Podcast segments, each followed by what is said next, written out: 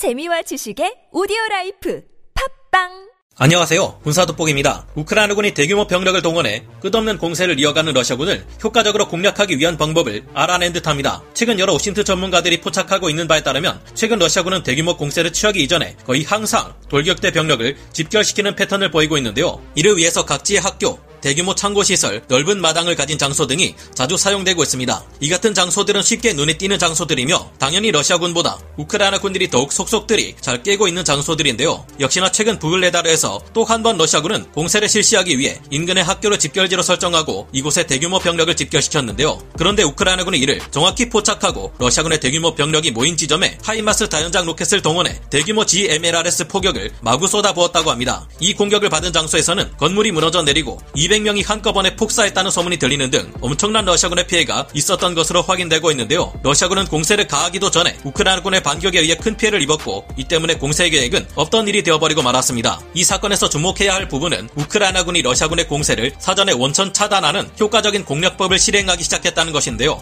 여지껏 전쟁을 통해 엄청난 피해를 입으면서도 잘못된 전술을 수정하지 않는 것인지 못하는 것인지 변함없는 태도를 러시아군이 계속해서 보여줬다는 점을 생각해 보면 다른 장소에서도 이번 사건과 유사 유사한 일이 또 벌어질 수 있다는 것을 예상할 수 있습니다. 현재 러시아군은 반드시 바흐무트 지역과 크레미나 지역을 손에 넣기 위해 공세를 반복하고 있고 뛰어난 정찰 감시 자산과 정보력을 가지고 있는 우크라이나군은 어느 지역의 러시아군의 공세가 확실히 가해질 것인지 어렵지 않게 예상할 수 있는 상황입니다. 러시아군의 공세가 확실한 곳 위주를 철저히 감시해 러시아군의 집결지를 알아내고 그곳을 각종 다연장 로켓이나 포격 자산으로 사전에 초토화시켜 러시아군의 공세를 예방하는 것이 가능해질 듯한데요. 특히 그 중에서도 크레미나 스바토우 전선이 있는 루한스크 주 지역은 러시아군의 러시아군이 집결지로 사용할 만한 장소가 많지 않아 쉽게 러시아군이 집결할 장소를 알아낼 수 있을 것으로 보입니다. 이처럼 러시아군의 집결지를 면밀히 파악해 계속해서 강력한 화력으로 약화시키면 안 그래도 약화되고 있는 러시아군의 공세는 더욱 약세가 뚜렷해질 것으로 전망되는데요. 이런 상황에 바그너 그룹이 얼마나 전선에서 무모하고 끔찍하게 싸우고 있는지가 전해져 전 세계의 모든 이들을 경악시키고 있습니다. 지난주 스바토우 전선의 러시아군이 무려 세 개 사단급 병력으로 공세를 가려고 하고 있다고 말씀드렸는데요. 역시나 이 방면에 지난 주말 러시아군은 엄청난 병력을 투입시켜 이곳을 치열한 격전지로 만들었습니다. 우크라이나군과 러시아군 양측 모두 이로 인한 피해가 엄청난 수준이라는 것이 알려지고 있는데요. 그런데 그 중에서도 가장 큰 피해자가 바로 러시아 정규군과 대립하는 바그너 그룹이라는 것이 밝혀지고 있습니다. 사실 이제 바그너 그룹은 거의 다 괴멸된 것이나 다름없는 처참한 상황에 놓이게 되었는데요. 그런데 이들이 엄청난 피해를 입게 된 배경에는 이들의 전투 형태 자체가 문제라는 것 외에도 이를 견제하는 푸틴 러시아 대통령과 러시아 군부의 방해가 있었다고 합니다.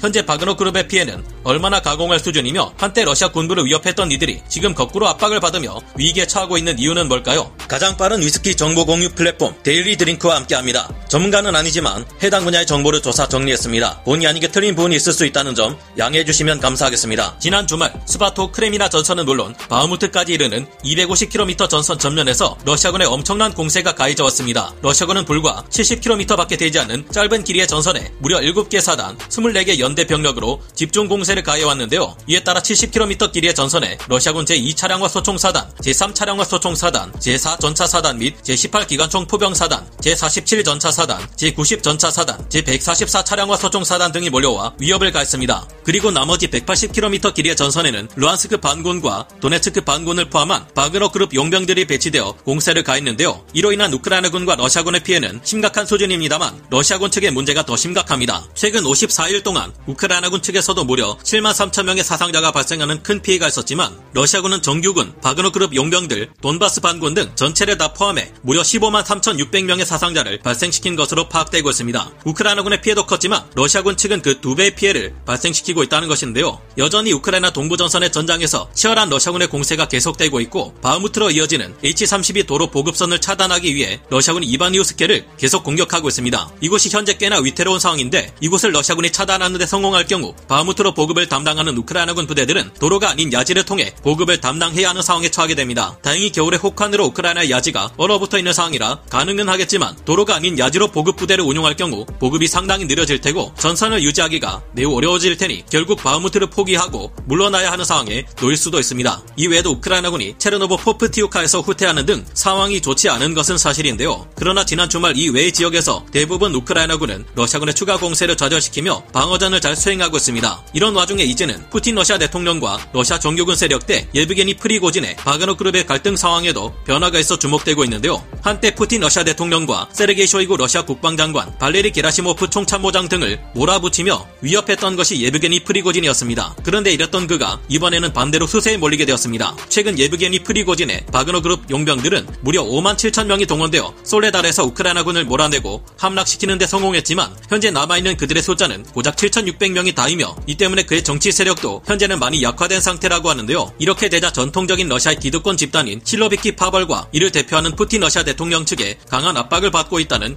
여러 OSINT 정보통의 보도가 현지 시각 2월 5일 전해졌습니다. 지난 1월 초 예브게니 프리고진의 바그너 그룹이 한창 바흐무트 전선에서 우크라이나군에 대한 공세를 계속하고 있을 때 세르게이 쇼이구 러시아 국방장관 그리고 발레리 게라시모프 총참모장이 대표하는 러시아 군부 세력은 바그너 그룹에 대한 군수 보급을 의도적으로 끊어버렸다고 합니다. 뿐만 아니라 러시아군 포병의 화력 지원이나 공군의 전술기, 폭격기 등을 동원한 항공전력 지원까지도 모두 끊어버렸다고 하는데요. 이 때문에 보병 위주의 단순한 공세를 벌여왔던 바그너 그룹은 막대한 피해를 입을 수밖에 없었고 추가 병력을 확보하기 위해 러시아 전국 각지의 교도소를 대상으로 불법적인 죄수병 모집을 크게 확대한 것으로 밝혀지고 있습니다. 이 같은 현상은 러시아 내에서만이 아니라 일부 유럽 국가들이나 우크라이나 내 러시아군 점령지에서도 일어났을 것으로 추정되고 있는데요. 그런데 이 추가 죄수병 모집 작업마저도 러시아 정규군 군부 측의 적극적인 방해 공작으로 인해 제대로 진행되지 못했다고 합니다. 바그너 그룹은 우크라이나 내 돈바스 민병대 조직인 도네츠크 인민공화국군과 루한스크 인민공화국군을 바그너 그룹의 일원으로 포섭하려 했는데요. 그러나 러시아 정규군 측은 국방장관 직권을 발휘해 행정 조치로 이들 돈바스 민병대들을 먼저 러시아 정규군에 편입시켜 버렸습니다. 뿐만 아니라 최근 러시아 군부에서는 복무를 마친 바그너 그룹 용병들을 감시하고 심지어 탄압하기까지 하고 있는 것으로 밝혀졌는데요. 러시아의 독립 언론 네트워크인 언론인 보호위원회가 최근 밝힌 바에 따르면 러시아 당국은 러시아의 각 지역 경찰 당국으로 하여금 집으로 돌아온 바그너 그룹 대원들에 대한 고용 알선, 거주지 확인 등의 명목을 들어 이들의 집을 드나들며 사진을 촬영하고 지문을 채취하는 등의 활동을 하라고 지시했다는데요. 이와 함께 러시아 군부 세력에서는 military 블로거들 중 친푸틴 성향을 띠는 이들을 대거 포섭해 인터넷에서 바그너 그룹에 대한 좋지 않은 이미지를 형성하는데 동원하고 있습니다. 바그너 그룹은 절대로 러시아 정규군을 보완할 수 없는 불법 무장단체일 뿐이라는 것인데요. 물론 프리고진의 바그너 그룹 측에서도 이를 두고만 보고 있지는 않습니다. 바그너 그룹 측에서도 바그너 센터의 선전전 조직을 동원해 러시아 군부 측의 주장이 잘못되었다 반박하고 있는데요. 전선에서 솔레다르를 점령한 것처럼 전과를 낸 것은 바그너 그룹 용병들인데 러시아 군부는 그 전과를 자신들의 것으로 가로채려 하고 있다 비난하고 있습니다. 이제는 슬슬 우크라이나 내 전장 상황 못지않게 러시아 내에서의 갈등 상황 또한 한치 앞을 예상하기 힘들도록 흥미롭게 펼쳐지고 있는 것 같은데요. 물론 러시아 군부 측도 똑같이 전쟁 범죄를 무수 일삼아온 이들인 만큼 이들의 편을 들 생각은 전혀 없지만 바그너 그룹에게 있어 지금과 같은 최악의 상황을 만든 것은 자신들의 인명을 함부로 여긴 프리고진의 불찰이 아닌가 생각해 봅니다. 왜냐하면 최근 우크라이나군과 러시아군 양측에서 전해지고 있는 바그너 그룹의 공세가 얼마나 비인간적인지 밝혀지고 있기 때문인데요. 바그너 그룹 대원들은 그동안 1인당 소총 1개와 고작 2개의 탄창, 수류탄 몇 발 정도만 지급받은 채 우크라이나군 쪽을 향해 돌격하기를 강요받았다고 합니다. 원래대로라면 본격적인 공세 이전에 실시되는 러시아 포병들의 공격 준비 포격이 모두 끝난 후 보병들이 투입되어야 하는데요. 그런데 일부 바그너 그룹의 지휘관들은 러시아군 포병의 포격이 다 끝나지도 않았는데 보병들에게 돌격하라고 지시해 같은 러시아군 포격에 같은 러시아 바그너 그룹 대원들이 희생되게 만드는 바보짓을 일삼았다고 합니다. 러시아군의 공격 대형은 일반적으로 10인이 한 개 분대로 구성되고 여건이 좋지 않을 경우 그보다 작은 인원인 8명이 한 개 분대로 구성되기도 한다는데요. 바그너 그룹 지휘관들은 공세를 가할 때 이런 바그너 그룹 분대들이 모여 이뤄진 한 개 중대에서 세 개 중대 규모의 병력을 투입한다고 합니다. 이는 적어도 우크라이나군의 방어선 하나를 돌파할 때 적어도 100명에서 150명 이상에 달하는 바그너 그룹 대원들이 희생된다는 뜻인데요. 현재 이들 후방에는 박격포 장비들이 지원되고 있지만 공세 중에 이들을 지원하는 야포 사격 지원은 거의 없는 상태라는 소식도 있고 120mm 박격포 탄약이 바닥나 이를 통한 박격포 지원도 크게 줄어들고 있다는 보고가 이어지고 있는데요. 아직까지 전반적인 전황 지도에서 우크라이나군이 크게 수세에 몰려 있는 것처럼 보이지만 벌써부터 러시아군에게서 나타나고 있는 여러 붕괴 조짐을 볼 때 이들의 공세가 오랫동안 이어지기는 어려워 보이는데요. 이제는 바그너 그룹이 동원하고 있다는 범죄자들이라는 존재가 정말로 범죄자들인지도 의심스럽습니다. 흉악범이라는 바그너 그룹 용병들의 정체가 알고 보면 러시아의 전쟁에 반대했던 반전주의자거나 바그너 그룹의 침략 행위에 반대했던 평범한 시민들일 수도 있겠죠. 더 이상 바그너 그룹과 러시아 군부가 이런 이들의 전쟁에 동원할 수 없도록 우크라이나군의 대반격이 하루라도 더 빨리 이뤄질 수 있기를 기원해 봅니다. 오늘 군사 돋보기 여기서 마치고요. 다음 시간에 다시 돌아오겠습니다. 감사합니다. 영상을 재밌게 보셨다면 구독, 좋아요,